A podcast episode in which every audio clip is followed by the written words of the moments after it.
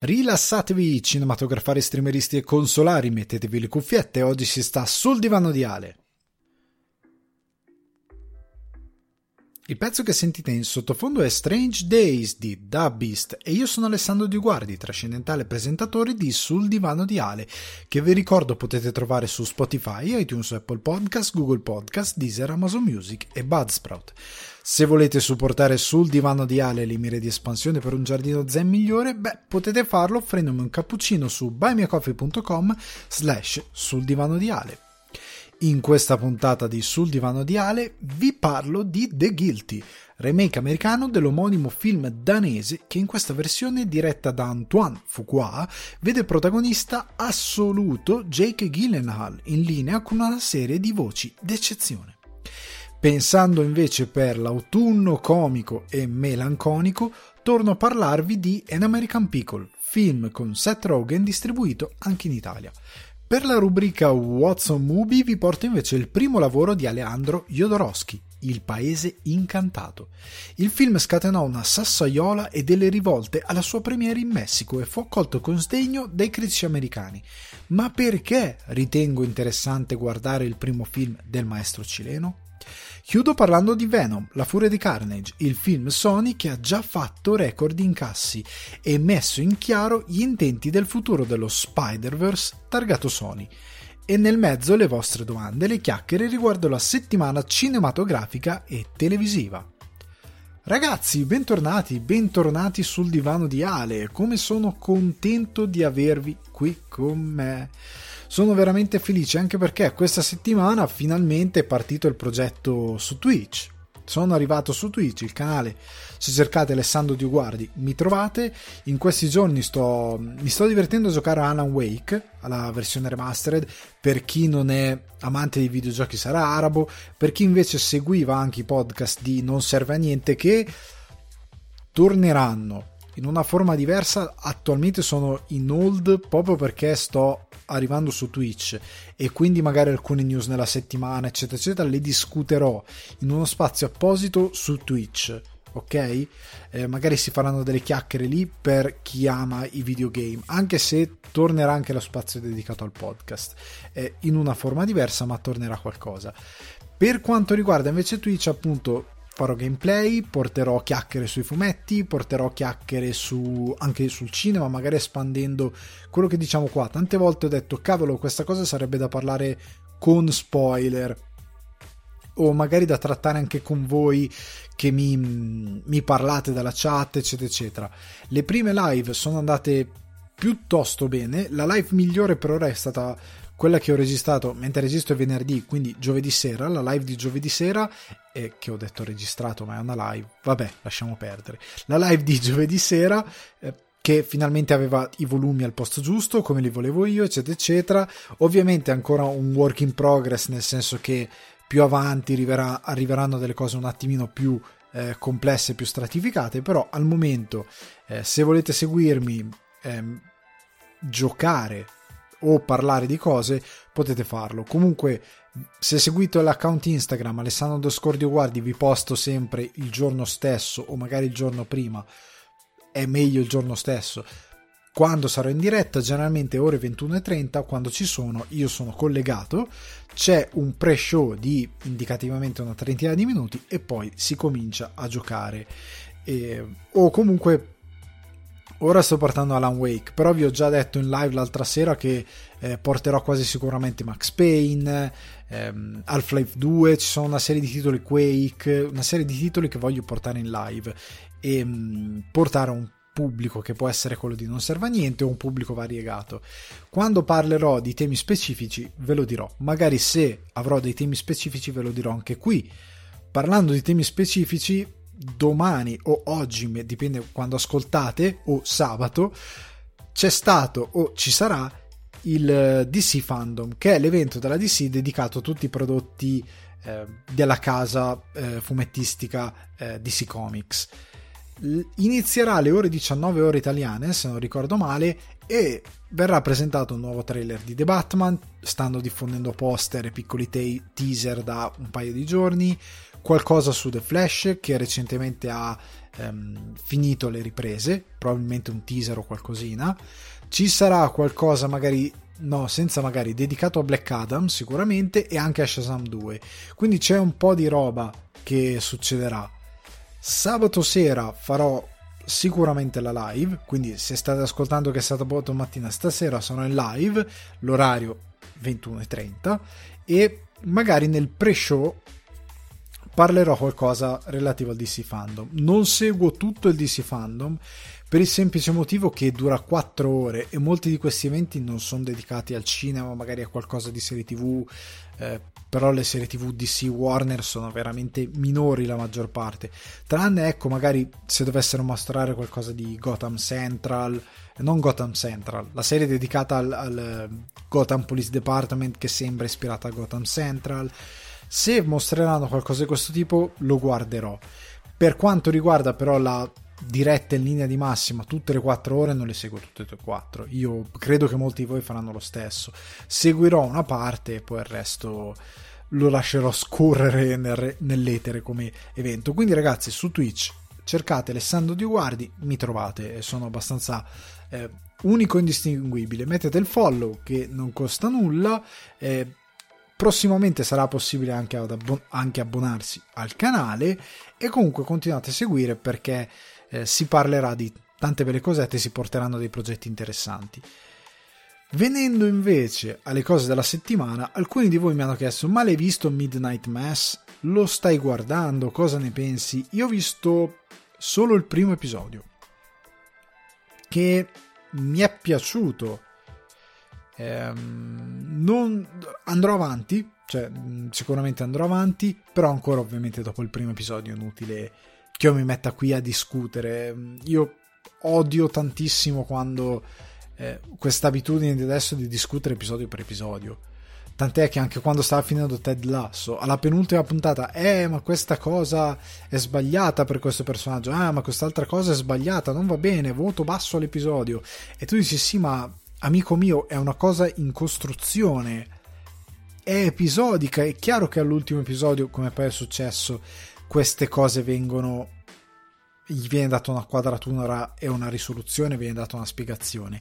È inutile che fai una critica adesso senza il quadro completo, che senso ha? E quindi neanche io faccio questa cosa, a meno che non si parli di cose antologiche tipo What If. Io evito di buttarmi in opinioni. Primo episodio, ho capito dove va a parare, ho capito che tipo di eh, mostro c'è in questo Midnight Mass è interessante. Mm, sì, per ora sì, anche se ritengo Mike Flanagan, eh, perché appunto lui che a me piace, che anche aveva fatto Bly Manor, l'ho droppato. Ma non mi ricordo se era diretto sempre da lui Bly Manor, mi pare di sì. Eh, Hill House mi era piaciuto, Bly Manor l'ho droppato perché mi stava appesantendo. Ecco, io ho paura che questo Midnight Mass abbia la stessa malattia cioè che sia una cosa che percepisce a un certo punto che poteva essere accorciata almeno della metà. Non perché sia cosa inutile, ma perché ci siano approfondimenti sui personaggi eh, che magari sono belli in un libro, perché ti danno un certo tipo di atmosfera, ma in una serie sono poco interessanti, in un mezzo visivo, sono relativamente interessanti. E la parte che vuoi vedere che è quella orrorifica ti, ti scappa un po' tra le mani. Però eh, come dicevo prima, va tutto in divenire. Bly Manor era un po' così, a un certo punto ho capito, ho capito tutto, eh, mi stai raccontando una cosa che ho già capito e che ho già intuito perché il canovaccio era intuibile, lo dovevi accorciare, asciugare, darmi qualcosa di più interessante a livello di ciccia. Eh, però, vabbè, ehm, evitiamo discorsi, come dicevo, che lasciano un po' il tempo che trovano. Parlando di cose successe questa settimana, io l'altra sera sono inciampato nel trailer di Home Sweet Home Alone, ovvero il famoso, tanto famigerato, perché era stato detto non lo fate, fatevi gli affari vostri, dai creatori originali di appunto Home Alone, a.k.a. per noi italiani Mamma ho perso l'aereo, che è in arrivo su Disney Plus il 12 novembre.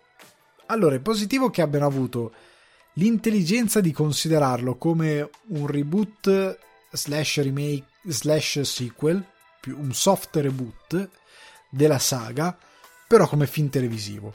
perché a tutti gli effetti uno straight to video questo non credo avesse mai avuto piani di andare al cinema e si vede anche se mi posso permettere da come è girato e da come è messo in scena. Però perché è tutto proprio a quella pasta da film di canale 5 del pomeriggio di Natale. A quella pasta lì. È proprio da film televisivo ha i mezzi di un film televisivo e, di vecchio stampo, neanche un, un, film che magari sia per la televisione come molto film Netflix, però hanno delle ambizioni grandi, cioè capisci che se lo proietti al cinema è meraviglioso, cioè ne guadagna piuttosto che perderne. E invece questo probabilmente al cinema sarebbe più brutto ancora, a livello solo già visivo. Ehm, eh, dicevo, è un soft reboot, o comunque reboot sequel, perché a un certo punto con una, una non lo so, una regia veramente sottile e fanno, inquadrano un, un, dettaglio di questo poliziotto che va a controllare questa casa che viene ovviamente presa di mira dai rapinatori e c'è il nome McAllister. Perché è Buzz McAllister, è proprio lo stesso attore e interpreta credo proprio Buzz McAllister. Quindi è ambientato nello stesso mondo di Home Alone dei primi dei primi film, siamo sempre lì, non ci siamo allontanati. Eh, io sono un po' interdetto. Sono interdetto perché, come dicevo in live l'altra sera, io credo non sia più tempo per questo film. Cioè, io credo che Mamma perso l'aereo ha proprio come plot, come storia, un tipo di ingenuità e un tipo di intrattenimento che non va più bene per le generazioni attuali. Cioè, siamo, eh, siamo fuori dal tempo. Non importa che tu lo cambi, siamo fuori dal tempo comunque. Cioè, i ladri maldestri che fanno le faccine, che si pre- prendono i ferri da stiro in faccia o che cadono e si prendono le testate, fanno ridere fino a un certo punto. Cioè, l'unico modo per rendere Home Alone davvero interessante, probabilmente per un pubblico giovane, è se questi si pigliano delle mazzate alla Jackass cioè deve essere una cosa spettacolare, questi si devono far male e lo stuntman si deve vedere che si fa male sul, se- sul serio. Cioè tu dovevi prendere personaggi tipo Johnny Knoxville, magari non Johnny Knoxville che ha una sua età, e fargli davvero male. Ma sta di fatto che rimane alla base l'idea che questo bambino che si costruisce queste trappole, che fa tutte queste cose, è un po' assurda. Poi da quello che si vede nel, nel, nel, nel trailer il bambino a casa da solo fa delle cose che farebbe un bambino degli anni 90. Cioè un bambino di oggi, un, ragazzo, un bambino di 10-11 anni che rimane a casa da solo, non si mette tutti i dolciumi davanti e ci butta la faccia come se fosse Scarface. Non è quello che fa. Probabilmente, probabilmente eh, si butta si mette la, l'Xbox che ha in, ca- in, camera da letto, se la mette in sala con l'impianto Dolby del padre e si sfonda di Fortnite in salotto, eh, sporcandosi di... Eh, sì, magari di qualche schifezza che mangia, cioè avrebbe un... magari c'è poi questa cosa nel film, però nel trailer non ho visto nulla di tutto questo eh, secondo me anche alcuni attori, tipo la mamma del bambino, è troppo giovane, non, be- non è una mamma, non ha una faccia da mamma, mai. S- cioè, oddio, i tempi sono cambiati, quindi ehm, so- sono, siamo di- diventati un po' più... Ehm, consapevoli di cosa fare della nostra vita e quindi anche oggi una mamma di un bambino di 10 anni non è come quando ero piccolo io che eh, le mamme dei miei amici erano mamme che avevano, eh, per come erano i modelli culturali sbagliatissimi, rinunciato a eh, determinate eh, cose, diciamo, in modo molto generale, che servivano a renderle comunque delle persone indipendenti, adulte e si dedicavano in modo folle assoluto alla cura del figlio, della casa quello che era e ovviamente dando un'impressione di essere in un'età più avanzata di quelle che in verità erano. Perché nel momento in cui smetti di prenderti cura di te stesso e della tua persona, proprio anche psicologicamente, non, tanto, non, non pensate a un livello estetico, pensate a un livello proprio anche psicologico. Cioè invecchiare psicologicamente, che poi magari si riflette anche sul fisico, non è una questione di andare in palestra, è anche una questione di come ti atteggi alla tua vita Cioè, sono ragazzi, quando io avevo appunto 20 anni, c'erano ragazzi di 20 anni che erano, sembravano più vecchi, dicevo, madonna, ma che cosa è successo a quel tipo lì? Perché magari si prendevano in modo troppo pesante, troppo serioso determinati aspetti della loro età, eh, abbandonando cose della loro età che invece gli avrebbe fatto bene abbracciare. Ecco, questo è il significato. Però quella mamma lì non sembra, vuole, è sbagliata perché visivamente è una mamma moderna ma per come appare nel trailer sembra una mamma degli anni 90. Quindi c'è uno scontro tra le due. Secondo me è, tutto, è pensato tutto male. Cioè, è pensato proprio male eh, anche, anche l'idea che esca il 12 novembre. Cioè, è un film palesemente ambientato a Natale. Perché esce il 12 novembre? Cioè, io non capisco mai. Eh, fateli fare a me i palinsesti a Natale li faccio io i palinsesti televisivi. Cioè, non capisco perché un film di Natale deve uscire il 12 novembre. Perché c'è sempre questa follia per la quale eh, si ride a volte anche con i ragazzi Cinefax, dove è febbraio e qualcuno dice: Oh, va che mio padre ha beccato un film di Natale su qualche canale se lo sta guardando ed è febbraio. Tu dici: Porca miseria, perché ci sono determinati canali che per motivi folli i film di Natale li fanno tra il 25 dicembre e il 15 gennaio. Tu dici, ma perché? Cioè, capisco che tanta gente magari è a casa, ma il 25 dicembre è finito Natale. Cioè, non è finito, però la festa è un po'... I film di Natale sono belli se li guardi aspe... vivendo il mese del Natale, cioè vivendo nell'atmosfera. Poi è giusto farli anche in quel periodo. Però verso metà gennaio molla il colpo. perché io iniziavo ad aver voglia di primavera, non, non più di... e quindi sono cose che mi scioccano sempre. Comunque, piccole eh, follie. Su Disney Plus però vi segnalo che è arrivato Reservation Dogs, ve ne parlavo settimana scorsa, guarda caso eh, è arrivato. Ci sono i primi due episodi che io mi sparerò questa sera probabilmente perché sono molto curioso. Eh, questa serie di Taika Waititi eh, tra i è uno dei due creatori, mi pare, Taika Waititi, dove sostanzialmente sono questi ragazzi di una mm, riserva, non di una riserva, o forse di una riserva in, degli indigeni in Nuova Zelanda, credo, ora non vorrei dare un'informazione sbagliata, che vivono la loro vita facendo piccoli crimini, queste cose, e racconta questa, mm, questa storia. Non vedo l'ora di vederlo perché sembra molto bello. Dall'estero ho letto eh, opinioni molto positive, quindi non vedo veramente l'ora. Un'altra cosa che è successa questa settimana è il trailer di Scream, che mi ha fatto andare in brodo di giuggiolo perché è un quinto capitolo che ora va questa moda dei capitoli successivi di cose del passato che li riprendono e li ributtano eh, remakizzandoli facendo dei sequel cioè, prendete Star Wars, la nuova trilogia, perché per me è una roba vigliacchissima? Perché il primo film è un remake dello Star Wars originale, con gli attori vecchi che fanno dei cameo, con... cioè è veramente troppo.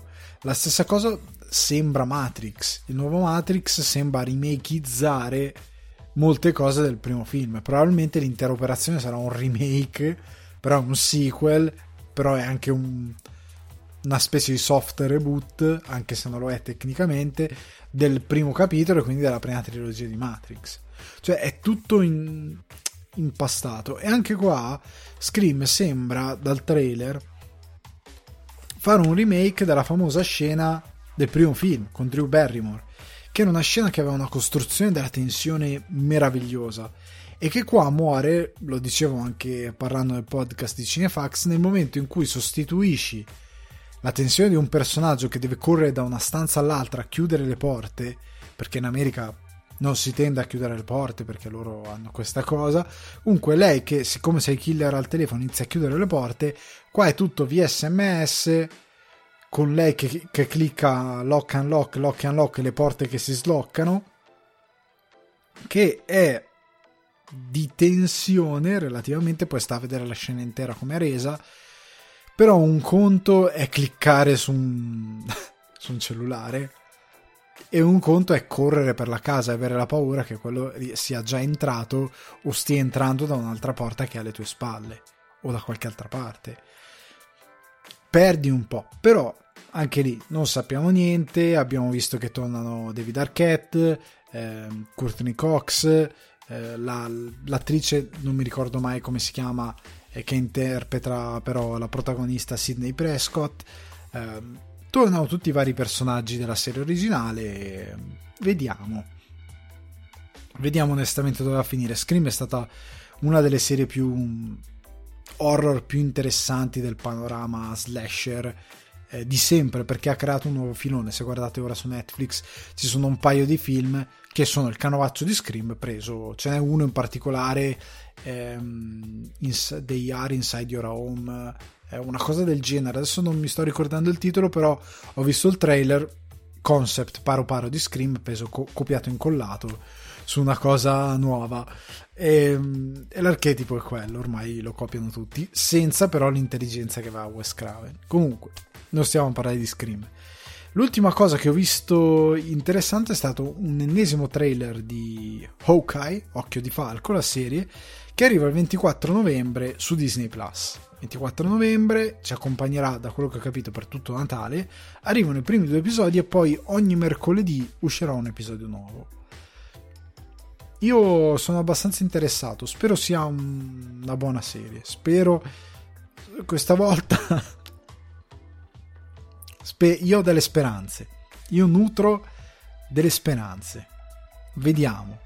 Ci, spe- ci spero tantissimo. Spero proprio, proprio, proprio, proprio tanto. Eh, prima di andare avanti, visto che ho nominato Scream e visto che è, siamo in um, area di Halloween perché sabato è 16 ottobre vi ricordo, perché mi pare di avervelo già detto settimana scorsa, che sto preparando una puntata speciale per Halloween, dove vi consiglierò un po' di horror.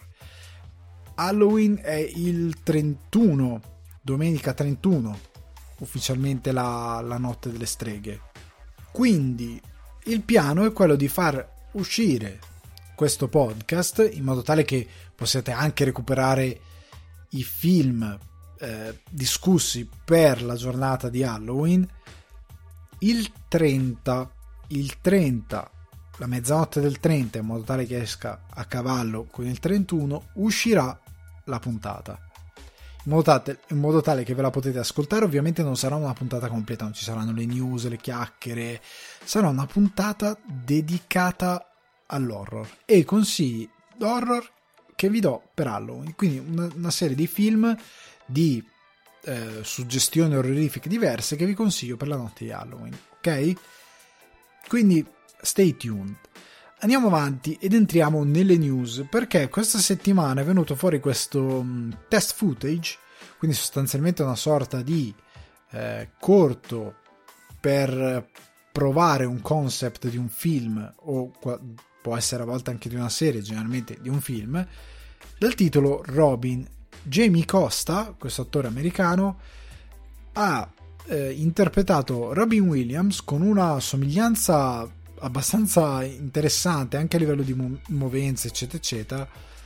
Eh, Robin Williams ai tempi di Mork e Mindy, quindi sul set di Mork e Mindy, e c'è questa bellissima scena dove è affiancato da um, Sarah Marfrey che interpreta Pam Duber, che era la co-star, quindi Mindy, ehm, de- dello show e c'è questa scena dove sostanzialmente Williams riceve la notizia della morte di John Belushi morto appunto il 5 marzo dell'82 per overdose ed è morto molto giovane a soli 33 anni. Eh, la scena è d'impatto.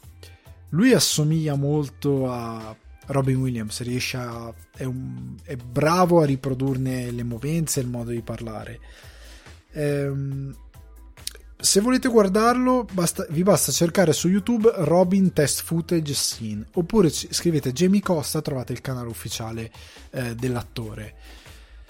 In questi casi io sono combattuto, nel senso che io vedo questo piccolo estratto e dico: Bello, sei molto bravo, hai fatto molto bene il tuo lavoro. Allo stesso tempo. Ehm, mi dico che non so se riuscirei a vedere un film con Robin Williams, un biopic con Robin Williams eh, di questo tipo, cioè che magari Nel senso, soprattutto se deve diventare un biopic tipo quella roba orribile di Bohemian Rhapsody. Eh, biopic su attori, personaggi, io ho sempre un po' paura. Io per Robin Williams vorrei una cosa simile a A Beautiful Day in the Neighborhood, Un amico straordinario, che è un film che io consiglio sempre.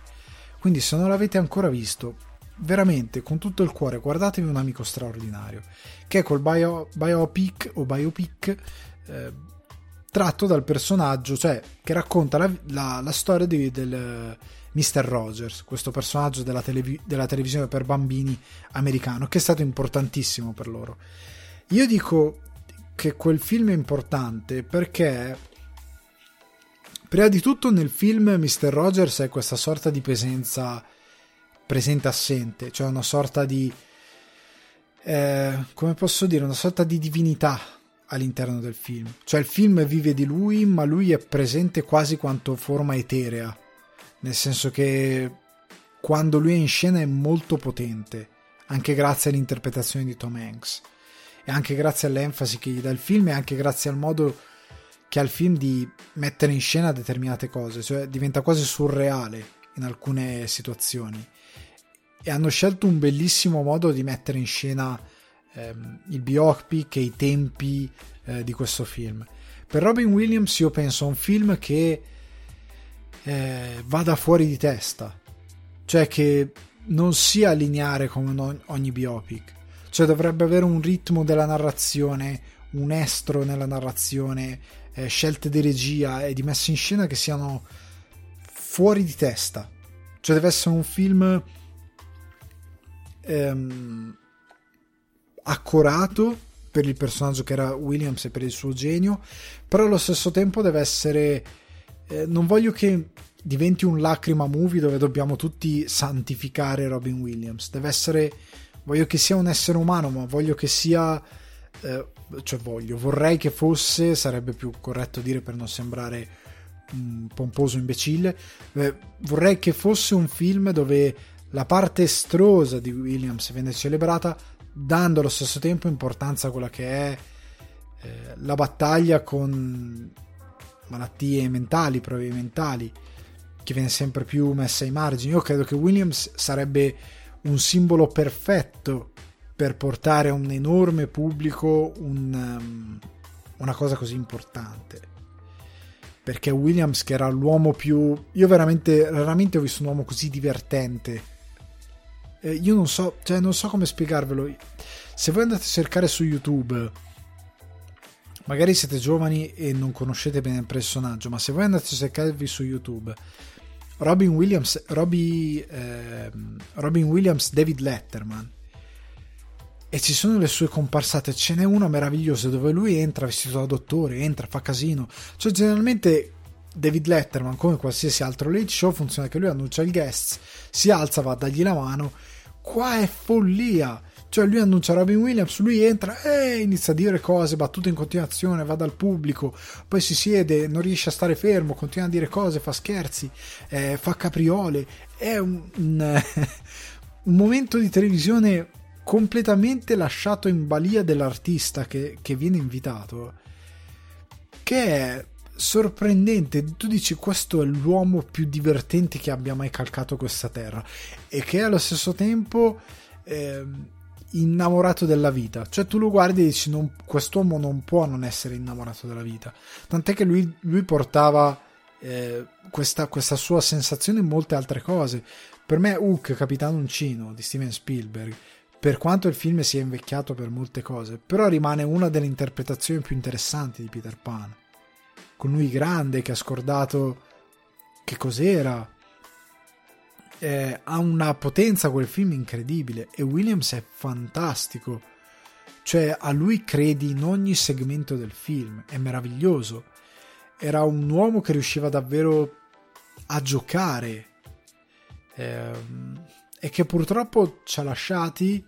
Eh, purtroppo era anche malato non solo per problemi di depressione e quant'altro, ma era anche effettivamente malato, affetto da altre malattie, che gli condizionavano la memoria e quant'altro.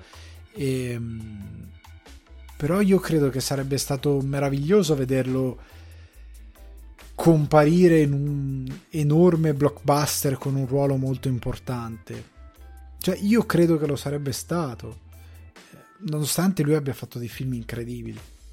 Eh, però, ecco, pensando, tornando all'argomento principale, pensando a un film, io penserei a qualcosa che deve essere molto attento nella scrittura, ehm, nel, nella messa in scena, nelle idee di regia.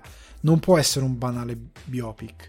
E quel, quella parte lì, cioè Jamie Costa, se è, è così bravo a interpretare qualcosa, deve essere così bravo lungo tutto eh, quello che poi va a fare dentro il film. Cioè deve essere anche fuori di testa e disposto ad andare in determinati eh, posti a livello filmico.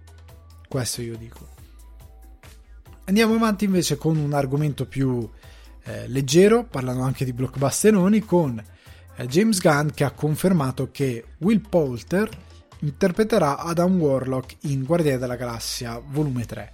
Il personaggio era stato anticipato in volume 2 alla fine del, del film, nella scena post-credit, se non ricordo male, e sembra il personaggio avrà l'interpretazione più eh, recente dei fumetti, quella più diciamo tra virgolette malvagia, nel senso che questo eh, Warlock generalmente era all'inizio, mi pare la genesi iniziale era quella appunto di questo voluta da Stan Lee e Jack Kirby che lo crearono, di questo personaggio creato da questo gruppo che era l'Enclave che aveva poteri cosmici e serviva per poter, proteggere le gemme del potere e in generale ehm, per equilibrare diciamo, l'universo, per proteggere l'universo. Però ha avuto anche delle incarnazioni cattive. E come dico spesso, nei fumetti ci sono delle perenni riscritture dei personaggi eh, per farli tornare, per adeguarli ai nuovi tempi. Quindi questa scrittura di eh, Warlock è quella un po' più recente, quella un po' più alternativa, molto probabilmente. Quindi in Guardiani della Galassia volume 3, uscita prevista 5 maggio 2023, vedremo Warlock. Da ricordare anche che l'Holiday Special di Guardiani della Galassia, le cui riprese dovrebbero essere in corso, dovrebbero iniziare a breve, che uscirà nel 2022, Natale 2022, sarà canon. Io ricordo sempre questa cosa che Gunn ci ha buttato nel mezzo un holiday special che è canon. Cioè, quindi che vale nella narrativa, non è solo. Cioè, non è che a un certo punto loro si mettono a cantare con Mariah Carey All I Want for Christmas is You. Cioè, non è quel tipo di holiday special, è proprio una cosa che ha eh, senso di, di esistere. Quindi, ok.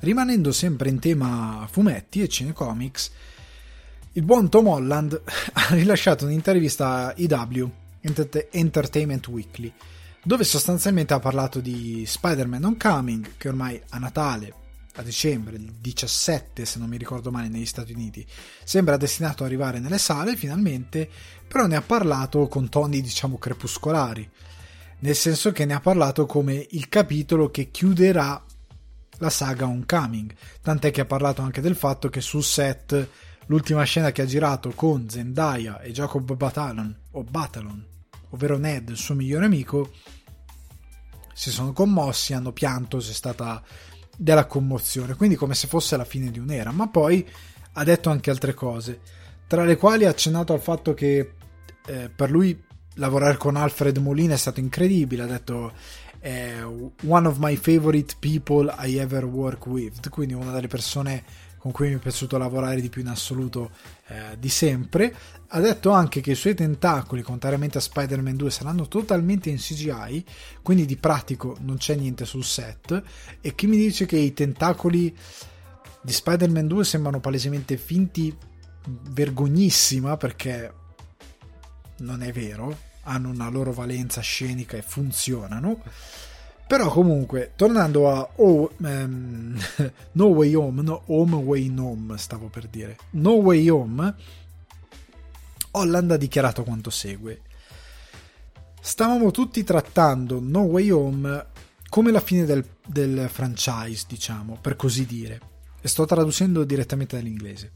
Eh, credo siamo stati fortunati abbastanza da ehm, riuscire ad affondare in questi personaggi ancora una volta e ne vedrete delle versioni molto differenti non sarà ehm, non sarà più la Homecoming Trilogy. Vogliamo, diciamo, distaccarcene, dargli un po' di tempo e cercare di costruire qualcosa di differente e con un tono ehm, e, co- e anche con un tono che cambierà all'interno di questi film. Qualsiasi cosa accada o no, non lo so ma siamo eh, decisamente stiamo decisamente trattando No Way Home come se, sti- se stia arrivando alla fine di un percorso e sembra proprio così. Quindi sostanzialmente Holland ha anticipato che loro hanno trattato No Way Home come la fine della trilogia Homecoming e che eventualmente andando avanti non sarà più il tono di Homecoming, ci sarà una cosa completamente diversa, si entrerà in un reame completamente diverso, cambierà tono e cambierà ehm, proprio cambierà il modo di fare questi film e sostanzialmente No Way Home metterà fine alla trilogia Disney. Ora, un pensiero riguardo questa cosa. Um, io è che ho le mani legate, nel senso che no spoiler per Venom 2 del quale parleremo dopo.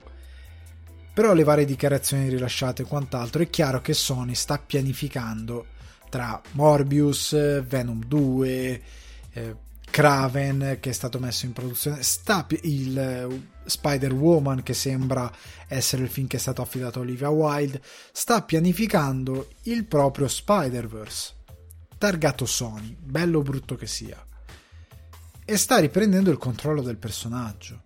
Io credo sia chiara questa cosa, tanto quanto credo sia chiaro che Disney perderà il controllo molto probabilmente di Spider-Man. C'è da dire che Disney ha avuto la sua occasione e secondo me l'ha bruciata. Perché non so come finirà quest'ultimo film, ma quest'ultimo film, io lo ripeto, lo dico da più di un anno, da quando ho iniziato a parlare di questo film in base ai rumor, eccetera, eccetera. Io credo che questo film sia un tentativo fumettistico di aggiustare una continuity che non ha senso e che, non avrà se- che deve avere senso in qualche modo per aggiustare un cambio di passo che la serie dovrà avere per aggiustare l'ingresso di personaggi che non sono presenti nel mondo mm, Marvel Disney per collegare qualcosa eh, che la Disney ha trattato in un modo che probabilmente la Sony pensa sia sbagliato per la poetica di Spider-Man e che è sbagliato anche per me sia chiaro, io non l'ho mai nascosta questa cosa. È un device narrativo per dire allo spettatore: ah, i multiversi, ci sono altre versioni. Sì, riscriviamo cose in modo tale che magari anche Disney si lasci delle porte aperte qualora riuscisse a tenere Spider-Man all'interno del suo mondo. Ma io vedo un po' non lo so, vedo un po' grigia sotto certi aspetti il futuro. Vedo grigio il futuro di Spider-Man al cinema. E non riesco a capire come mai un eroe così importante non si riesca a trattare a, a dovere. Non riesco proprio a capirlo. Però io credo che c'è la possibilità per un pastrocchio, come c'è la possibilità per un futuro che possa riallinearsi e ritrovare serenità per il personaggio. Non so bene quale sia la strada, però io credo che Disney ha sbagliato a trattare Spider-Man nel momento in cui l'ha trattato come fosse Ant-Man, cioè come un personaggio secondario di contorno da inserire all'interno di un contesto più grande e sprecando due interi film con, sull'eredità di Tony Stark. È stata terribile come cosa da fare, considerando che è chiaro che l'erede di Tony Stark, anche per chiunque abbia mai letto un fumetto Marvel in vita sua, non sarà Spider-Man. Non sarà, non lo può essere, ma sarà Red Richards dei Fantastici 4, lo scienziato che, nonostante com- a- arriverà a comparire dal nulla, perché la Disney non si è mai ehm, non ha mai pensato a cose da sviluppare più avanti e, e infatti ha, ha, pensato tante cose fino a un certo punto, anche perché magari non aveva i diritti, però non, non si è lasciata delle porte aperte per alcune cose e quindi tutta la narrativa dei Fantastici 4 entrerà un po' forzatamente all'interno dell'universo Marvel. Ma sta di fatto che per me Spider-Man è stato un po' sprecato. Che la saga No Way Home finisca con un capitolo che ribalta tutto è anche un sintomo di quanto secondo me hanno fatto pena narrativamente a sviluppare i primi due film. Cioè nel momento in cui tu hai esigenza di fare un film così centrale magari anche per eh, il futuro di Marvel al cinema, perché hai veramente bisogno di qualcosa che rimescoli le carte, perché narrativamente devi riprendere i, nodi di te- determinate questioni e soprattutto hai bisogno di riscrivere un personaggio, vuol dire che hai lavorato anche male. Cioè questa è una cosa che doveva arrivare tra, non lo so, sei anni. Cioè non adesso, è troppo presto. Se l'hai fatto, se sei arrivato a questo punto dopo due soli film di Spider-Man che devi riscrivere il personaggio, non solo hai fatto brut- dei brutti accordi con Sony, perché anche per questo è il motivo, ma hai anche pianificato male il personaggio. Cioè, secondo me è sempre questo il problema. Però, ormai vedremo al cinema cosa succederà. È inutile stare qui a, a insistere troppo su determinate cose. Altra notizia, David Fincher arriverà con Netflix eh, con una nuova docu-serie di visual essay celebrativi del mondo del cinema, tra l'altro dal titolo Voir. Eh, credo sia Voir. Voglio pensare che sia Voir. Eh, perché sito eh, Verona, Otranto, Imola, Roma. Voglio pensare che questa sia la pronuncia, che questa sia la pronuncia. Mal che vada verrò corretto. Fincher, che è produttore esecutivo di questa serie, ehm, l'ha sviluppata insieme a David Pryor e non ha detto nulla, ha detto solo eh, sostanzialmente più che altro il, lo scrittore, lo sceneggiatore eh, Drew McQueenie che sta lavorando sul, sul, progetto e che ha scritto alcuni degli episodi eh, ha detto che sostanzialmente gli episodi saranno avranno un minutaggio che va dai 10 ai 30 minuti saranno essere di 10-30 minuti. E saranno, e il virgolettato di, dice, qualcosa che intrigherà o ehm, infastidirà il pubblico ehm, e che ha a che vedere del, con nostra, il nostro rapporto con i film, il nostro collegamento con i film. Quindi sembra tutto molto interessante. Questa eh, serie avrà una premiere eh, all'Afi Fest a Los Angeles il 13 novembre, che noi ovviamente non vedremo, e poi arriverà su Netflix a data da stabilire, non si sa quando arriverà su Netflix. Molto interessante. Disney Plus. Disney Plus ha deciso di entrare nella guerra dei flussi prendendosi un po' di Oriente e ha deciso che produrrà degli anime Ora, questa è la fonte Deadline, che ha riportato ci sono più di 20 progetti asiatici tra live action e appunto anime e altre cose che arriveranno su Disney Plus e verranno distribuiti poi da Disney Plus.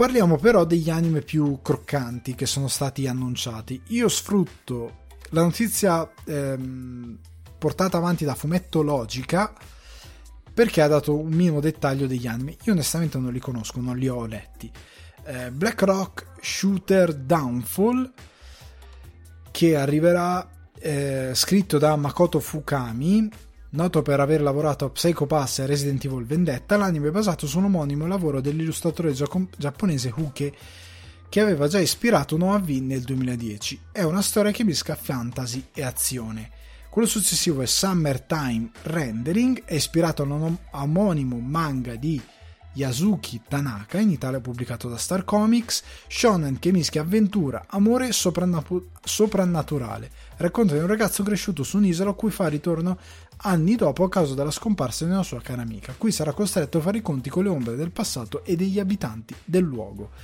Gli ultimi due sono Yojo Han Time Machine Blues, una commedia romantica tratta da un romanzo di Tomohiko Morimi, incentrato su un gruppo di ragazzi e sui viaggi nel tempo. E infine Twisted Wonderland, che adatterà in anime il popolare gioco fantasy giapponese per mobile di Disney. Quindi questi sono i progetti più croccanti che sono stati annunciati per Disney Plus e che arriveranno data a destinarsi sulla piattaforma dopo che appunto saranno stati prodotti in Giappone ovviamente perché si parla di produzioni giapponesi però patrocinati diciamo da Disney Plus, ecco diciamo così.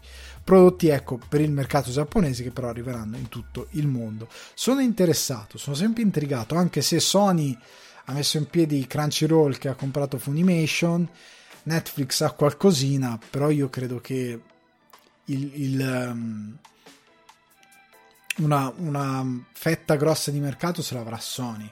Per quanto il tentativo di Disney Plus sia lodevole, però io credo che Sony vincerà diciamo questa, questa battaglia del, questo, almeno questo lato della battaglia della guerra di flussi ecco e tuffiamoci invece nelle recensioni di questa settimana non abbiamo un domandone non abbiamo un con voi ma vado dritto dritto per le recensioni e parto da The Guilty.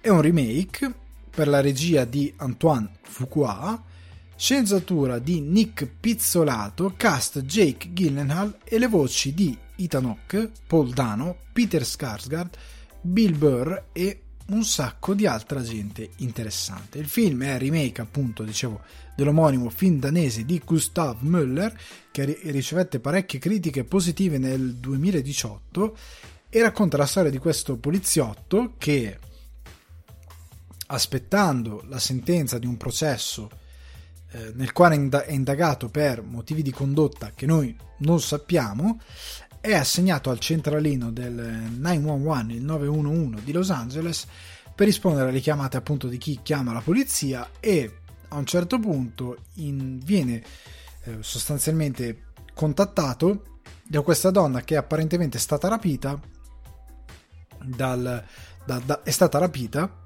ok, e ha i bambini piccoli a casa e questo poliziotto si prende particolarmente a cuore la vicenda e cercherà di risolvere entrando in questo thriller tutto sostanzialmente ambientato in questo centralino del 911, tutto con Jake Gyllenhaal a schermo e che si svolge tutto al telefono. Allora, questo tipo di film non è facile, nel senso che io quando avevo visto il trailer e quando avevo letto Antoine Fuqua mi ero spaventato. Perché Fuqua non è proprio un regista. Non è proprio un regista delicato. Ecco, diciamola così. Non è quel regista che tu lo guardi e dici Madonna la mano di Fuqua. ha fatto un orrendo remake di Magnifici 7. È, è un non è il regista che stimo di più a Hollywood. Diciamo che è dall'altra parte della nella seconda metà della classifica, quindi tra quelli che stimo di meno. Perché questo tipo di film con un personaggio principale in linea al telefono, comunque tutto ambientato in un ambiente, devi creare tensione. Non è facile, nonostante il fascino del, della telefonata costruisca già di per sé una parte thriller che se scrivi bene il dialogo, se imposti bene il tuo sceneggiato, può già crearti un elemento di tensione senza che tu faccia molto con la regia. Perché è un po' insito nel, nel, nel, nello sceneggiato radiofonico. Se tu lo imposti bene, sono chiamate, dai un buon ritmo a questa cosa, funziona.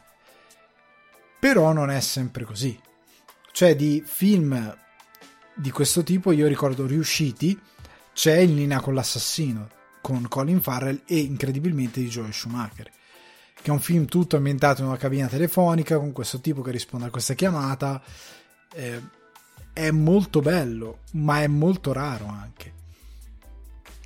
Ci sono altri film dove c'è un personaggio che ha fatto qualcosa eh, di poco chiaro, comunque di poco pulito e che ha qualcosa da nascondere, qualcosa da, da, da espiare e che si deve confrontare con qualcosa di, di, di con una situazione diciamo d'emergenza che prende a cuore e mi viene in mente Phelan 123 di Tony Scott con Denzel Washington protagonista e John Travolta. È un film del 2009 nonostante abbia un ritmo un po' più frenetico per essere un tipo di eh, di film di questo tipo che magari dovrebbe avere una gestione della tensione differente, però nonostante siano anni che non lo guardo, perché appunto è del 2009, non era un film così malvagio come dipinse la critica. Ora, non vorrei essere io a avere dei ricordi, disto- di, ricordi di, distorti, però era un buon film. altri film dove l'elemento di comunicazione a distanza credo sia eh, Frequency con Dennis Quaid che era però più sci-fi perché c'era di mezzo proprio una radio era un, un ambiente diverso però sta di fatto che tornando a The Guilty c'è da dire che la trama è incredibilmente solida. Io non so quanto ha fatto Nick Pizzolato. Cioè, io credo che Pizzolato abbia preso il canovaccio del film originale, che a questo punto voglio vedere, e lo abbia rimaneggiato per essere più in linea con quello che è Los Angeles eh, e quant'altro per il pubblico americano. Credo. Però io sospetto che dialoghi, eccetera, eccetera, e sbocchi ehm, di trama, eccetera, eccetera, siano gestiti più o meno allo stesso modo, eh, se non esattamente allo stesso modo, cioè io non credo che sia stato eh, cambiato molto eh, del film, cioè credo che sia tutto più o meno uguale. Ecco, io ho il sospetto che quindi Pizzolato sia un nome accostato al film, però sostanzialmente il film è tutto scritto, che cosa ha adattato, ha fatto la... Tra- cioè, capite cosa sto dicendo? Ho il sospetto che non abbia fatto... Eh, che non abbia dovuto impiegare eh, un grandissimo lavoro di sceneggiatura, di riscrittura della sceneggiatura, però sarei comunque curioso. Eh, al di là di questo, il film, nonostante Antoine Fuqua non apporti a livello di regia chissà quali, eh, quali tocchi, il film però funziona perché si regge tutto su Jake Gyllenhaal, che è molto bravo in quello che devo fare. Dico, dico la verità, lui è veramente, veramente bravo.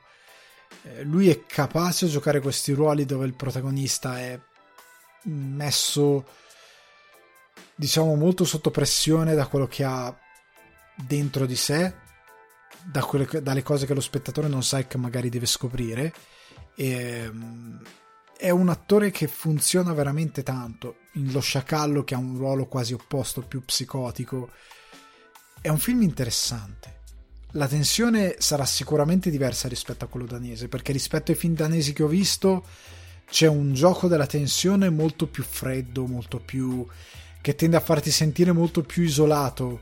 Eh, non so come dire, eh, sono quei film che tendono a farti sentire eh, proprio freddo, anche se tu sei eh, in una situazione che magari non dovrebbe esserlo, sei, sei ti senti abbandonato. È, è, un bel, è un bel modo di fare thriller questo film è un po' più caldo, nel senso che magari è freddo nel, nella color palette dei, dei, toni, eccetera, eccetera, ma è molto eh, più di, di, passione. Io non so se il film danese è così. Cioè, Gillen ha un'interpretazione molto più caricata, non in senso, in senso sbagliato, ma in senso proprio di, di passione che mette nel, nel dolore del suo personaggio. Sta di fatto che nel compenso io non mi sento di sconsigliare il film se non avete mai visto l'originale, come io non ho mai visto l'originale, io devo dire la verità, il film lo guardi e funziona. Certo, ripeto, la regia di Fuqua è abbastanza... è lì, esiste, non ha nulla di particolarmente ispirato. Bravissimo Jake Gillenal. Trovo un po' questo, assurdo questo cast di voci che sì, è giusto curare le voci.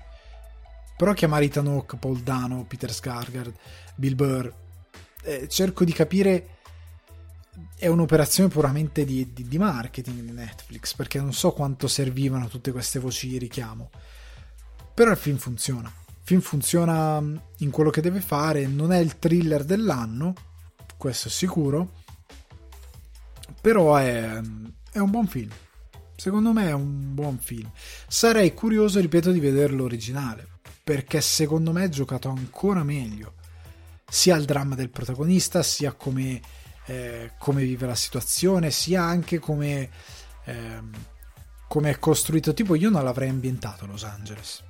Perché se io penso all'opera originale, siamo in Danimarca, ti dà già senso di probabilmente una stazione di polizia più piccola, probabilmente, o magari una stazione di polizia magari di un posto più remoto. Cioè, per me questo film doveva essere ambientato in un posto tipo Fargo. Non so se vi do, se vi do il senso di quello che sto dicendo. Cioè, probabilmente in un posto dove lui è un poliziotto sì che magari ha, ok ha fatto qualcosa che non va, ce l'ha questo peso, però non è cavolo Los Angeles tu pensi a luci, palme, infatti c'è un incendio in corso, pensi nel film, pensi a una cosa completamente diversa. L'avrei fatto a New York. A New York durante una tormenta di neve, durante un'allerta uragano, se proprio c'era un fenomeno naturale che era importante che ci fosse. L'avrei ambientato in un luogo più urbano che può sembrare più pericoloso di Los Angeles. O, più, o quantomeno meno eh, c'è un thriller a Los Angeles, se non lo ambienti di notte o non lo ambienti per determinate strade è difficile. Al telefono fai fatica. Non lo so, io avrei, gli avrei dato un tono diverso, magari al, già solo con l'ambientazione.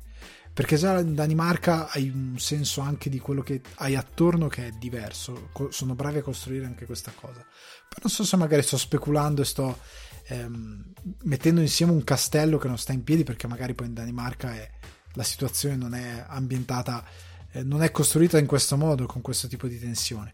Però ecco, se dovessi fare una critica, appunto, direi che magari Los Angeles era il posto più sbagliato della Terra dove ambientare questa cosa. Cioè, se domani devo fare un remake italiano di questo film, ok? Giochiamo ai remake, facciamo questo gioco, a me diverte sempre e lo faccio con l'Italia perché così le cose diventano più credibili. Devo prendere una situazione in cui c'è un poliziotto o un, ehm, membro del, del, della, dei carabinieri, quello che è, che ha fatto qualcosa che non doveva fare, che viene messo in ufficio a rispondere al telefono, mentre aspetta eh, la, la, l'azione disciplinare o mentre aspetta di andare a processo. È lì che deve rispondere e c'è questa persona che la chiama, che dice che è stata rapita, eccetera, eccetera. Io lo ambienterei, non lo so, a Lodi.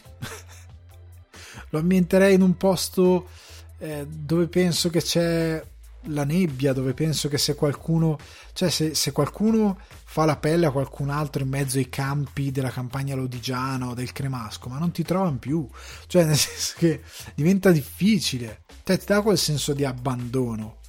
Se lo fai già a Palermo non funziona più il film, cioè è troppo, non va bene, cioè devi ah, trovare anche un'ambientazione che funzioni, che sia congeniale a quello che stai raccontando. Cioè, qui, questo gioco qua io intendo. Quindi una scena magari diversa, anche se non si vede. Ehm, una regia un po' più... Eh, ok che doveva essere posata, però un po', un po', più capace di giocare con la tensione. Fu qua, secondo me, non, non è sempre in grado di eh, costruirti. È molto scolastico quello che fa. Nick Pizzolato non capisco bene a cosa sia servito. Cioè vorrei capire anche qui. Cioè se poi guardo l'originale e mi accorgo che la sceneggiatura non ha dei particolari guizzi, Nick Pizzolato a cosa è servito? A mettere una firma e a far da richiamo? Probabilmente sì, perché dice ah un thriller di quello che ha scritto True Detective. Il pubblico non sa che è un remake, non gliene frega neanche, giustamente perché fa il pubblico fa il pubblico, e si va a guardare il film per quella ragione. Capisco, capisco. Però Ok, avete capito cosa intendo. Andiamo avanti con l'autunno comico e melanconico. Perché? Come vi dicevo, vi ripropongo American Pickle, ne parlo in breve. Lo trovate a noleggio su Team Vision, Apple TV, Chili e Rokuten TV. Lo trovate a noleggio su, questi, su queste piattaforme.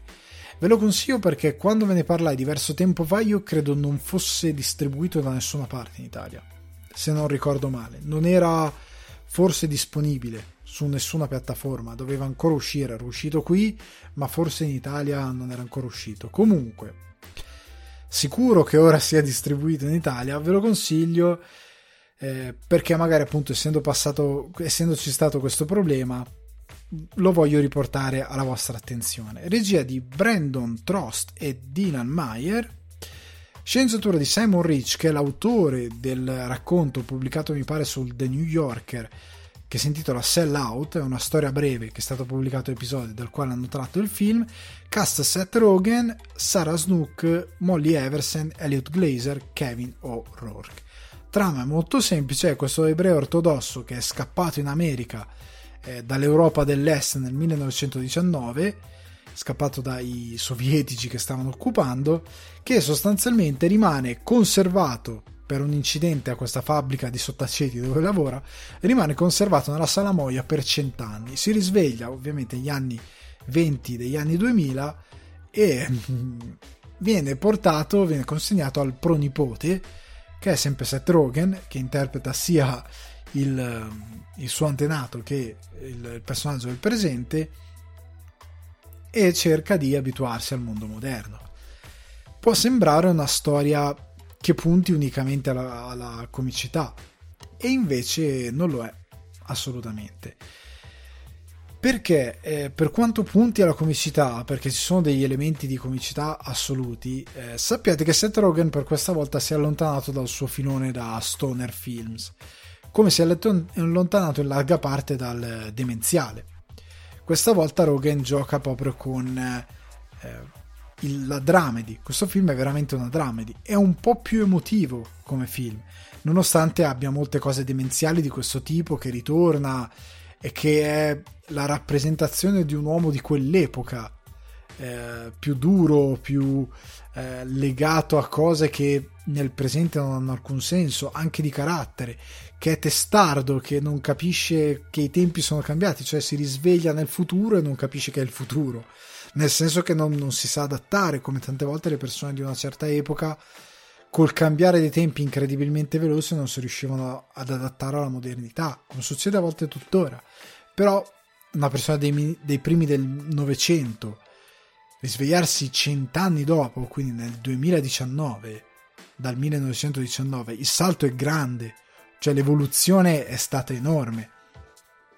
E quindi c'è questo lato in cui lui cerca di abituarsi, allo stesso tempo c'è questo lato in cui c'è un contrasto tra i due personaggi perché un uomo del 1919 che deve scappare su una nave in America, in un paese nel quale non conosce la cultura, non parla la lingua, del quale non sa niente, perché è il 1919, non siamo nel, neanche negli anni 90 o negli anni eh, 80, 70, dove comunque la, la, la, gente era istruita, sapeva più cose. Siamo in un'epoca in cui non sai niente, sai che c'è l'America e te ne vuoi andare, ok?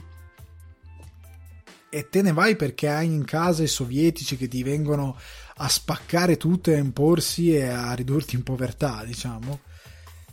È un uomo che ha una fibra eh, morale e una capacità di rispondere alle difficoltà che è molto diversa. E quindi c'è questo contrasto tra un uomo del mondo di oggi e un uomo di un'altra epoca che, nonostante tutti i suoi limiti, riesce in qualche modo a, a, a, primeggiare anche in questo mondo, ecco, senza dirvi altro. Però per me è molto interessante perché molte volte eh, sottolinea anche quella cosa del contrasto tra persone che hanno un vissuto e persone che non ce l'hanno, perché quest'uomo non è educato, nel senso che non ha un'educazione scolastica e culturale, è uno stupido, tra virgolette, ma tuttavia è un uomo che sa il fatto suo che sa come sistemare quello che deve sistemare, che nonostante utilizzi dei mezzi antiquati, dei mezzi vecchi, che faccia delle cose assurde, riesce comunque a, nel suo intento, nel suo scopo. Ed è meravigliosa sta cosa, a me fa troppo ridere. Poi è anche bello il, lo, sta, lo strato emotivo, perché comunque in questo processo lui ha perso la moglie cioè, lui è rimasto con, eh, conservato, creduto per morto per cent'anni e in questi cent'anni la sua famiglia è andata avanti. Sua moglie ha avuto un figlio da lui che è andato avanti, le generazioni sono passate e quello che rimane della sua famiglia è in un cimitero, tra l'altro questa cosa, che è sotto un cartellone pubblicitario, lui impazzisce per questa cosa e, e, da qui si genera anche il suo scopo, cosa vuole riuscire a fare per preservare determinate cose della sua eh, memoria, della sua eh, vita. È un film molto bello, sia come commedia che come drama. È un, una buonissima dramedy, è stato uno dei film più interessanti del 2020, secondo me. E ve lo consiglio perché appunto è comico e melanconico, ha tutte e due le cose. Oltre al fatto che Seth Rogen è bravissimo anche perché ho visto recentemente un uh, eh, VFX Artist React dove lui era ospite e lui dice che appunto per questo film loro hanno girato prima tutte le parti di lui con la barba perché dice la gente io ho spesso la barba la gente sa come, come è la mia barba e che faccia ho con la barba. Se ne attaccassi una finta se ne renderebbe conto. Quindi lui ha girato tutte le sue parti con la barba e poi ha girato tutte le sue parti senza la barba quando aveva finito quelle parti lì. E quindi è stato un lavoro enorme per riuscire a fare questa cosa che è stato fuori di testa, veramente fuori di testa. Però è, il risultato è, veramente credibilissimo. È un peccato che sia uscito in piena pandemia questo film. Quindi che è arrivato sulle piattaforme, nel cinema negli Stati Uniti è andato relativamente, dopo con restrizioni eh, veramente pesanti, con un numero di sale veramente basso, è stato un peccato perché era un bel film, secondo me poteva dare molto di più eh, a Seth Rogen e probabilmente gli ha dato qualcosa in più. Comunque, è un American Pickle. Ripeto, noleggio su Team Vision, Apple TV, Chili, Rakuten TV. Ve lo consiglio. Passiamo al Watson Movie perché questa settimana abbiamo un film. Finalmente ho risolto il mio contrasto con il Watson Movie, cioè sono riuscito a trovare un modo per consultare il catalogo di movie eh, italiano e riuscire a spulciarlo un po' meglio perché come sapete io vivo in Irlanda quindi ho il catalogo irlandese che è completamente diverso non completamente ma ha molte differenze quindi sono riuscito a trovare una serie di film anche nuovi che vi consiglierò con molto piacere partiamo da come annunciato in apertura Il Paese Incantato pellicola del 1968 la prima pellicola di Alejandro Jodorowsky su sceneggiatura di Fernando Arabal che è l'autore della pista teatrale dalla quale tratto questo adattamento, e Aleandro Jodorowsky. Vi leggo la trama presa da Mubi. Fando, un ragazzo impotente, e Liz, la sua fidanzata paralitica, partono alla ricerca della città incantata di Tar. Durante il viaggio attraversano rovine urbane, deserti roventi e montagne ingannevoli, incontrando strani personaggi. Incontreranno, incontreranno non ce la posso fare. Incontrano strani personaggi e devono fare i conti con il proprio passato. C'è qualcosa che non va in questo, in questo riassunto che ho preso da Mubi. Comunque andiamo avanti. La nostra opinione. Con il provocatorio esordio, il surrealista cileno per eccezione infrange tutte le regole del cinema. A metà tra distopia, ricerca dell'illuminazione e happening artistico di anni 60, questo classico fu bandito in Messico, causando una vera e propria rivolta il giorno della prima. Come vi dicevo all'inizio, ci fu una sassaiola, gente che lo voleva linciare, eh, Jodorowsky dovette letteralmente scappare eh, dalla, dalla, proiezione. Comunque, ehm, per una volta il, la nostra opinione è è accurata, diciamo, di Mubi, anche se non è una vera e propria opinione. Il film perché ha scatenato eh, queste rivolte? Perché parlava di una serie di argomenti che ancora oggi a volte è tabù, eh, nel senso anche la sessualità. Eh, il protagonista Fando eh, ha questa ragazza eh, paralitica che tra l'altro lui tratta malissimo, lui la maltratta continuamente però lei è innamorata di lui, loro, loro hanno un amore tossico, le, mm, non come il film di Caligari, ma nel senso tossico, nel senso che hanno una relazione tossica. Lui è cattivissimo con lei, lei però continua a stare con lui e hanno questo sogno di cercare questa città di Tar, questa città incredibile che il padre di lui continuava eh, a raccontargli questa città magnifica in modo incredibilmente spirituale e allo stesso tempo però lui ha eh, pulsioni sessuali. A un certo punto viene raggirato da questo gruppo che sostanzialmente lo porta eh, bendato in questa stanza dove c'è una ragazza eh, praticamente nuda che si fa toccare mentre, mentre lei si fa toccare lui fa per baciarla ma bacia un uomo perché dietro di lei c'è un uomo e lui bacia l'uomo poi gli tolgono la maschera ovviamente lui si arrabbia perché si sente raggirato e ehm, già all'epoca nel 68 c'era anche per via dei movimenti che c'erano c'era un'idea di riscoperta della sessualità che era molto più aperta di come è paradossalmente oggi che si stanno portando e concretizzando molte battaglie. Però l'epoca fu uno shock culturale vedere determinate cose a schermo. Eh, oltre al fatto che lei era maltrattata oltre al fatto che eh, c'erano eh, uomini a schermo vestiti da donna. Eh, quando qua dice eh, tra l'happening artistico degli anni 60 e perché eh, Jodorowsky è nato come artista eh, mimo, teatrante, eh, si esibiva, era un, un, uomo che veramente l'arte l'ha coperta a 360 gradi e porta queste sue esperienze in questo suo primo film, che sembra appunto un happening artistico perché sembrano a un certo punto esibizioni che si susseguono e che insieme formano un'unica narrativa che vogliono portare avanti la storia di questi due Fando e Liz. Il film è poverissimo, quindi eh, dovete far conto che è stato girato tipo nei fine settimana, nei ritagli di tempo, le location sono anche distopiche e in certi casi sembrano quasi eh, post, eh, post civiltà perché sono queste location sempre nella natura cioè, potrebbe essere il film preferito di Chloe Zhao, anche se Jodorowsky non, non, si concentra come la Zhao sulla natura, anche se ci sono un sacco di shot a inquadrare meravigliosamente la location. Eh, però veramente tutto ambientato tra queste rocce, fanghi, eh, in queste eh, sorta di discariche in un cimitero. Eh, e il film è un susseguirsi, è un andare avanti dell'avventura di, di ehm, Lys e Fando per cercare la città di Tart, Tar, scusate, che è un viaggio mistico più che altro, perché comunque Jodorowsky ha, andando avanti poi nella sua filmografia, sarà sempre più eh, importante e ricorrente, o anche se avete letto il fumetto di Inkal, il modo in cui lui percepisce eh, la realtà, il modo in cui, in cui lui percepisce anche la spiritualità, che molti lo, asso- lo associano a uno stregone, sbagliando perché in verità è una cosa molto più complessa. Eh, però eh, ha una spiritua- spiritualità molto alta e molto distante da quella che è la nostra religione come religione cristiana è un discorso completamente diverso e il film è davvero affascinante cioè io l'ho guardato credo sia una versione restaurata quella che c'è su Mubi e il film è meraviglioso cioè visivamente.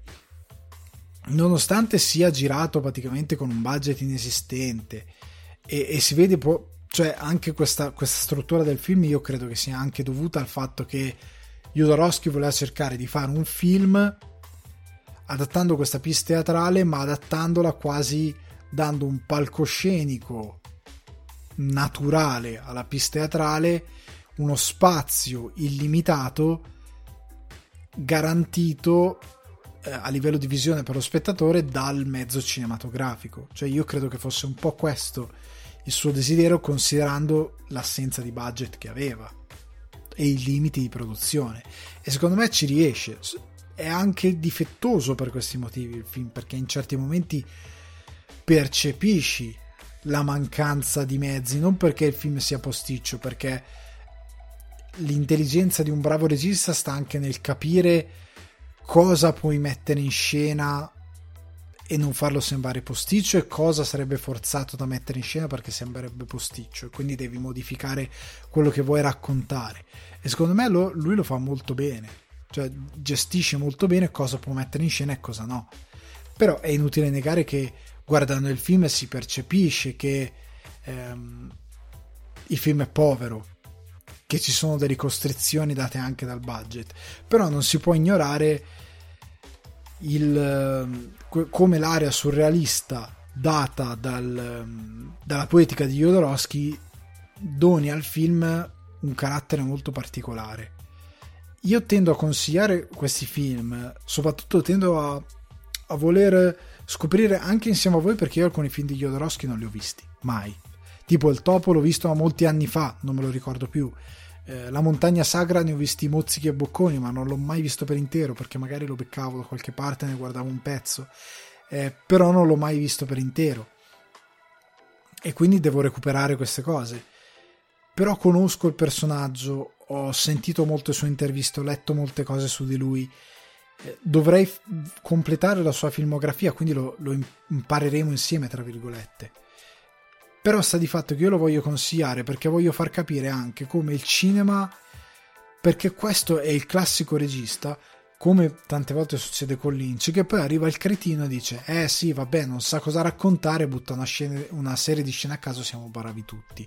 No, non è così, perché quelli che buttano le scene a caso, si vede che buttano le scene a caso e che non hanno alcun senso, che non hanno alcuna ricerca. Invece qua in questo caso, nel, settan- nel 68, Jodorowsky cercava di eh, sperimentare col cinema. Cioè è anche un film estremamente sperimentale. Ci può stare vi possa non piacere.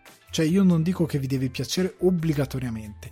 Dico però di dargli uno sguardo perché c'è una ricerca eh, che va oltre il classico storytelling, ok, il canonico storytelling, che passa più per immagini, per significato e per simbolismi e che vive di eh, surrealismo, cioè non c'è niente di realtà. Cioè questo non è eh, il surrealismo di Gilliam dove sostanzialmente c'è un mondo reale alla base, c'è una storia reale alla base e poi il, fi- il film piano piano sprofonda nella realtà di Gilliam. Non è questo il caso. Questo è un film dove fin dall'inizio il film è surreale, dove scene di eh, abusi, eh, anche danni di minori, sono mostrati con eh, una fantasia molto particolare, dove eh, scene di abusi ad adulti o violenza ad adulti sono mostrate in modo particolare eh, dove la musica viene utilizzata in modo molto particolare, dove eh, la libertà sessuale viene, viene, mostrata in una maniera particolare dove, e che traccia una linea tra l'abuso sessuale e la libertà sessuale, perché c'è una scena ben precisa dove Fando fa qualcosa che però è più un abuso che effettivamente un, um, una ricerca di libertà sessuale. Però ti pone anche il dubbio che quei determinati personaggi stavano per fare una determinata cosa perché si sentivano liberi di poterla fare perché non avevano una determinata un determinato muro a fermarli ma stavano per fare comunque qualcosa di sbagliato cioè un film che comunque ti pone diverse domande che tu lo guardi e, e, e ci rimani. È interessante come eh, Fando ricerchi questa tar ma ne sia tra virgolette un po' indegno, nel senso che non è un puro vero.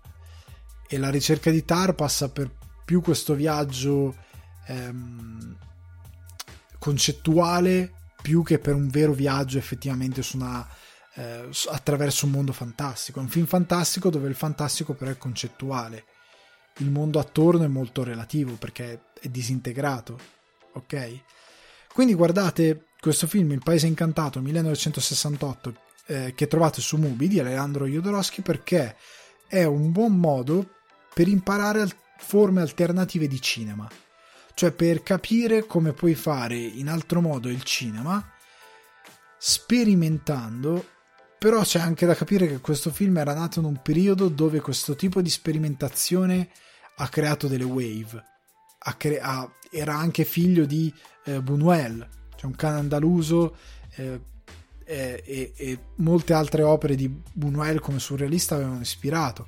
Fate conto che all'epoca eh, anche poi cose di Godard, di Fellini, il satiricon di Fellini fu fortemente criticato come fu criticato questo film quando arrivò eh, negli Stati Uniti. Non capivano questo tipo di, di, di rivoluzione cinematografica. Però Jodorowsky è un artista a tutto tondo, cioè viene, ripeto, teatro, arte di strada, è un tipo di ehm, regista che ha alle sue spalle una, una, una, forma d'arte espressionista che è completamente diversa, ha cercato di portarla al cinema, vi ripeto, cerca di portare qualcosa di, di teatrale di un'installazione artistica, un'esibizione artistica attraverso il cinema, togliendo i limiti del teatro e dando l'illimita- l'illimitatezza, ecco diciamo così, della messa in scena del cinema e della ricerca cinematografica e della possibilità del linguaggio cinematografico di dare allo spettatore un occhio privilegiato rispetto a quello che si mette in scena. Quindi è molto interessante. Quindi, Il Paese Incantato 68 Leandro Jodorowsky, Mubi. Ora, dopo che vi ho parlato di questo film meraviglioso che è Il Paese Incantato, vi devo parlare di Venom, la furia di Carnage. Regia di Andy Serkis, sceneggiatura di Kelly Marcel. Cast Tom Hardy, Woody Harrelson, Michelle Williams, Naomi Harris, Stephen Graham. Allora, parliamo di questo film che negli Stati Uniti ha rappresentato l'incasso migliore della stagione, esordendo con 90 milioni di dollari, film che ha incassato di più in assoluto quest'anno.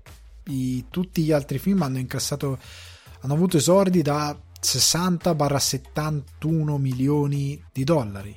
Venom ne ha incassati 90. Quindi molto meglio di Shang-Chi che ha incassato appunto 70 e passa milioni di dollari. Ne ha incassati 90. Il film ehm...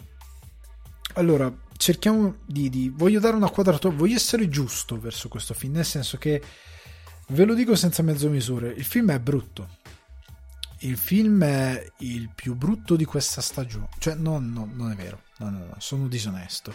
Non è il più brutto di questa stagione, cioè del 2021. Però è, ehm, è un brutto film. È un brutto film d'azione. È un brutto cinecomics. Ed è un brutto adattamento di Venom per la seconda volta. A partire da una cosa, eh, che dirò in linea molto generica.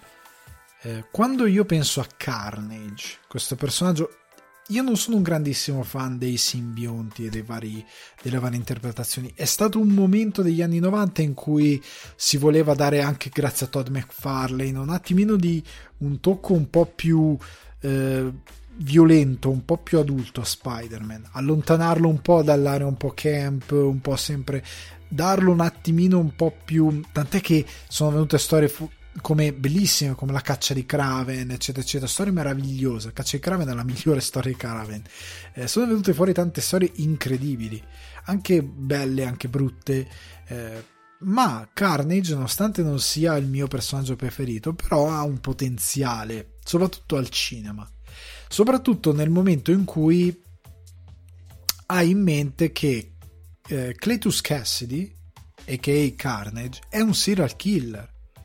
Cioè, Cletus Cassidy è uno tipo Zodiac, è uno come Ted Bundy, è un sociopatico della il, il Night Stalker. Ecco, più un Night Stalker, cioè è un sociopatico della peggior specie.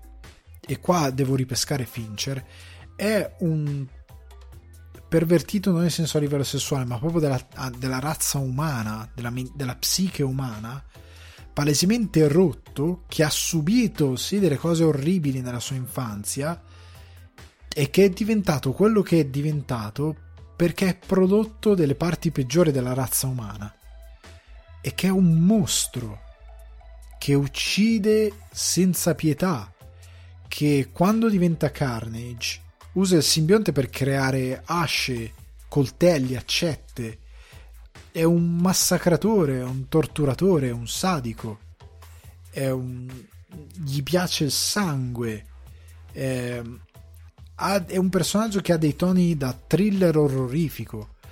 Perché dicevo Fincher? Perché io questo film l'avrei visto in mano a Fincher. Cioè deve essere raggelante il personaggio di Carnage deve, eh, soprattutto nel momento in cui deve affrontare un personaggio come Venom che qua nel film continua a chiamarsi Lethal Protector che è il nome di, di Venom nel momento in cui sceglie la sua strada di antieroe piuttosto che di villain. Quindi io capisco che con Venom non avendo nemmeno la connessione a Spider-Man gli avete voluto dare il percorso da Lethal Protector in quanto antieroe e mi sta benissimo va bene, ma andava costruito a dovere.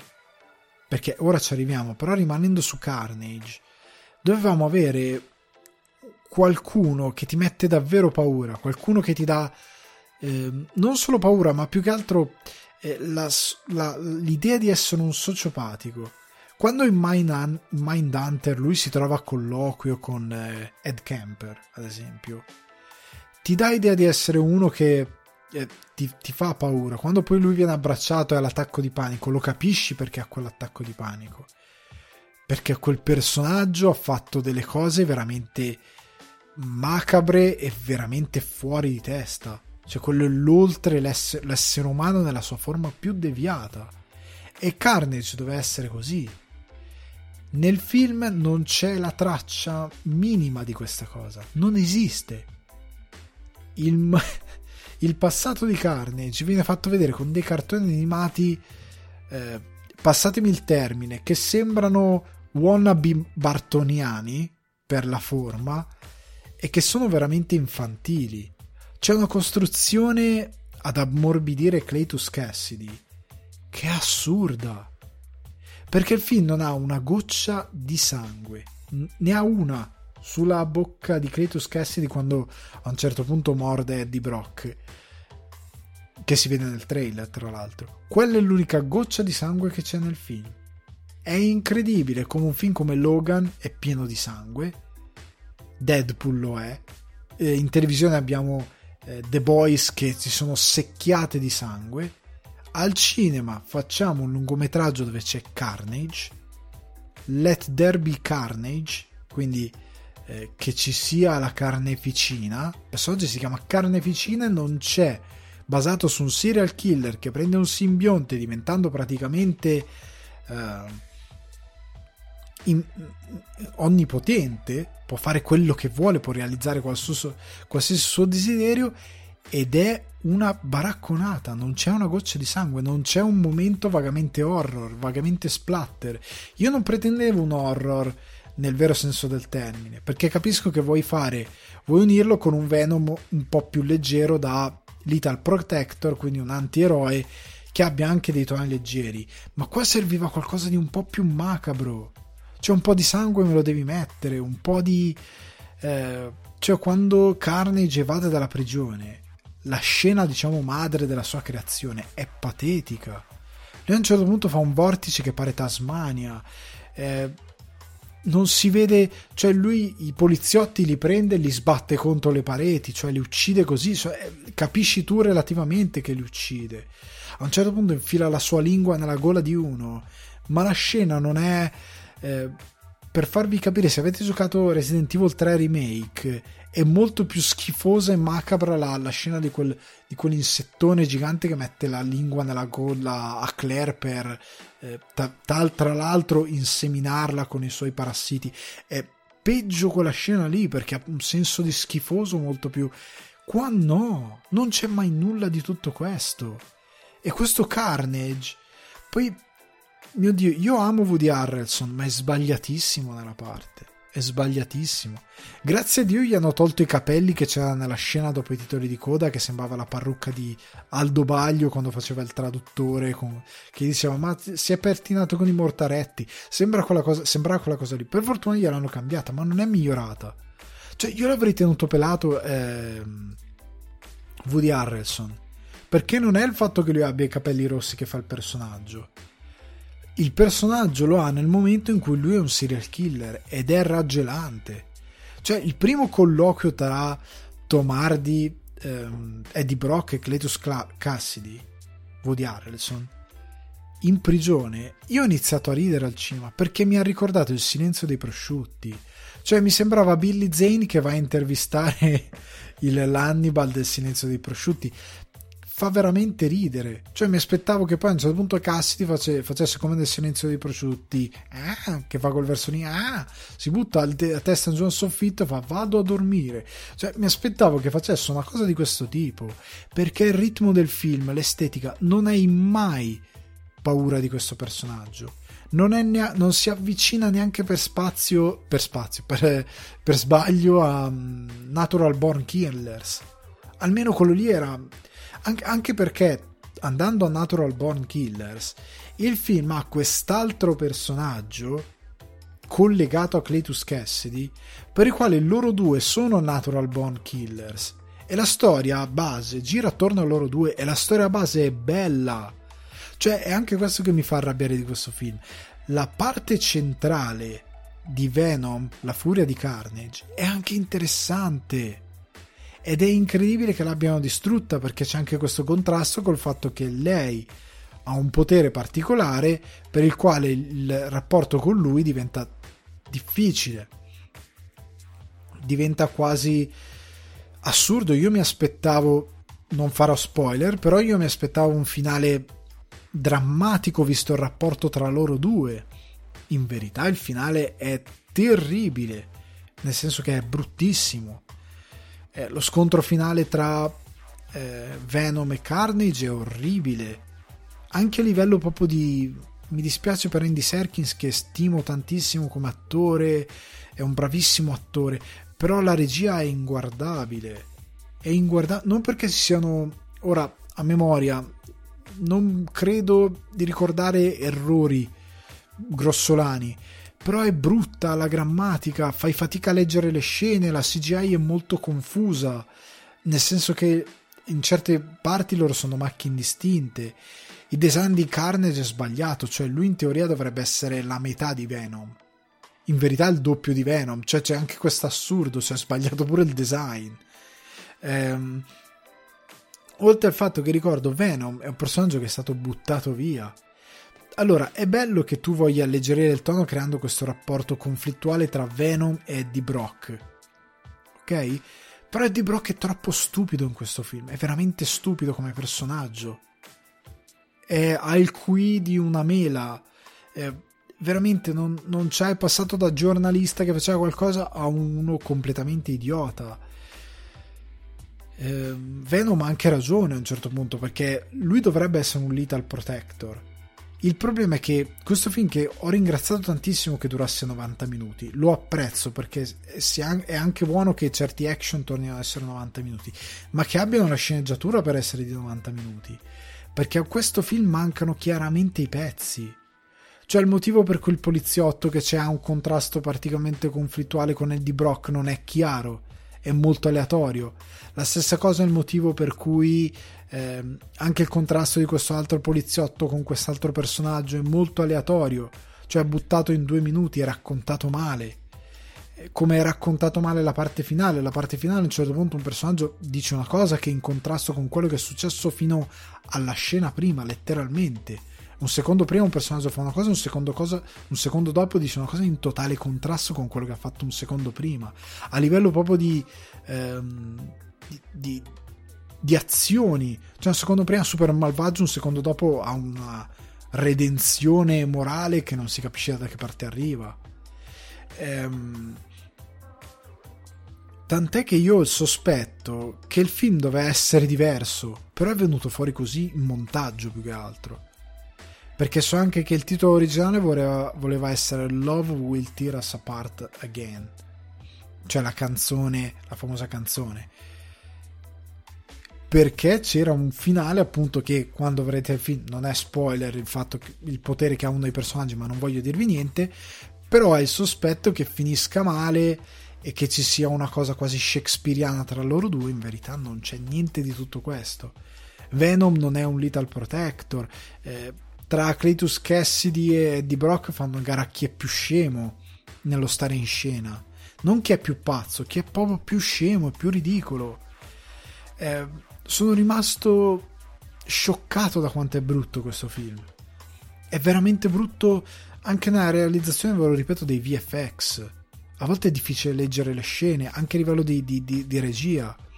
È, è brutto. È, ecco, vi do un'idea. Il film parte con un flashback dove c'è un Cletus Cassidy giovane, che non è un Woody Harrelson ringiovanito, è un attore giovane che interpreta il giovane eh, Cassidy. Però gli hanno dato la vo- è stato doppiato da Woody Harrelson. Cioè c'è l'attore che recita ed è doppiato da Woody Harrelson, doppiato anche non benissimo perché l'intonazione di Harrelson e la voce e il movimento delle labbra non sembrano tornare eh, non perché dicono cose diverse ma perché proprio non tona magari lui mette un'incisività diversa che l'attore originale non aveva messo e magari la correggono nel doppiaggio ma non funziona oltre al fatto che lui Harrelson ormai ha la voce di un uomo di 50 anni circa credo che abbia Harrelson se non di più e quello del flashback non li ha. Oltre al fatto che non torna neanche l'età. Cioè, lui è palesemente troppo grande rispetto al ruolo che interpreta. Ed è ridicolo come si veste, come si pettina. Perché lui è troppo grande per essere conciato in quella maniera lì. Cioè, quel capello lì che ha eh, Cletus Cassidy poteva andare bene, ma su un attore più giovane. Oltre al fatto che lo potevi ingellare, cioè mettigli i capelli un po' all'indietro cioè doveva essere un serial killer moderno, in verità è un serial killer degli anni 90. E c'è anche questo che non torna. eh, oltre al fatto che non è veramente un serial killer perché cavolo non si capisce cosa fa, cioè sì ha ucciso delle persone, sì, però è tutto molto, cioè non sai perché questo personaggio è così pericoloso. Lo sai perché in teoria sai chi è Carnage tu prima di andare al cinema, ma il film non te lo dice, non te lo racconta. E per questo motivo non temi mai Carnage. Non è davvero mai una minaccia neanche per Venom.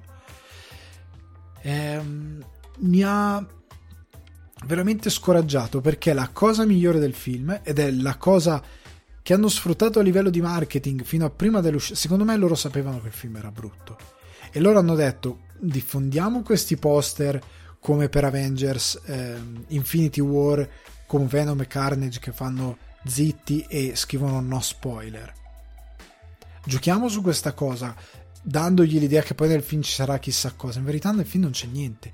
La cosa no spoiler è dopo i titoli di coda, è la scena dopo i titoli di coda che dura un minuto, che è la cosa più gradevole del film, che secondo me hanno girato anche dopo. Sta vedendo questo dubbio. Eh, ha girato parecchio dopo, probabilmente. Eh, ed è la cosa migliore del film perché finalmente Venom ha non posso dire niente.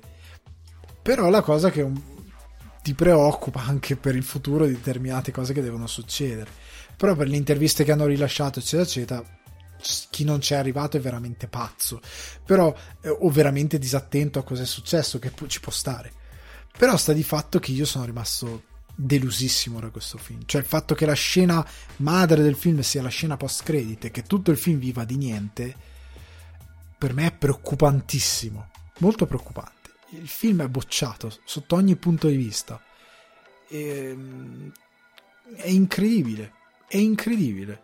Non, non, ho, non ho parole. Io se voglio vedere un Venom 3, credo che sarà quello che poi anticipa la scena dei titoli di coda. Credo che quello sarà Venom 3 e spero che venga fatto con dei crismi diversi perché questo film esattamente come il primo Venom si porta dietro il fatto di essere un film eccessivamente anni 90 eccessivamente primi anni 2000 con raccordi di sceneggiatura incollati un po' così manca, manca film cioè la, eh, mi sento di dire che manca proprio film.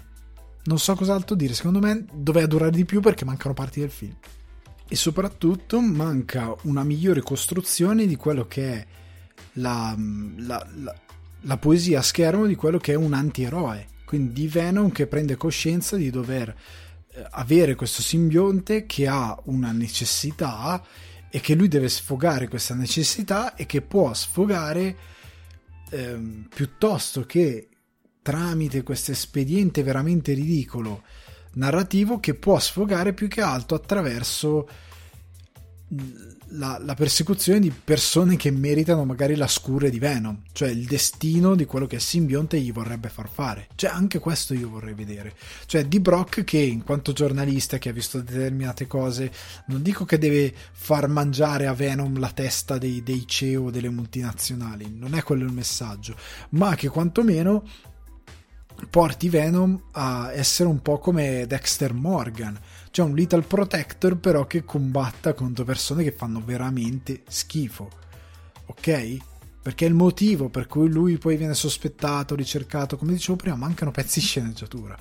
Cioè, doveva durare di più, ripeto, dove, è un film che sembrava che doveva durare di più o che doveva avere una migliore gestione della sceneggiatura, perché il film ha un'idea di base buona che è quella di, di loro due, Venom e Carnage, la ragazza, ma tutto il resto non è costruito cioè sono piccole idee non costruite. Per quanto sia Tomardi magari a improvvisare alcune scene che pare che abbia improvvisato però il film non funziona. Non funziona perché non ha a fuoco i punti cardine di Venom come personaggio e di questa storia tra ehm, Cletus Cassidy e la ragazza che non ha alcuna costruzione.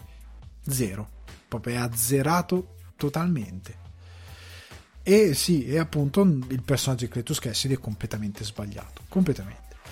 Allora ragazzi, io mi, va, mi accingo a salutarvi perché anche questa puntata fatta di cuscinate e chiacchiere da Played si conclude.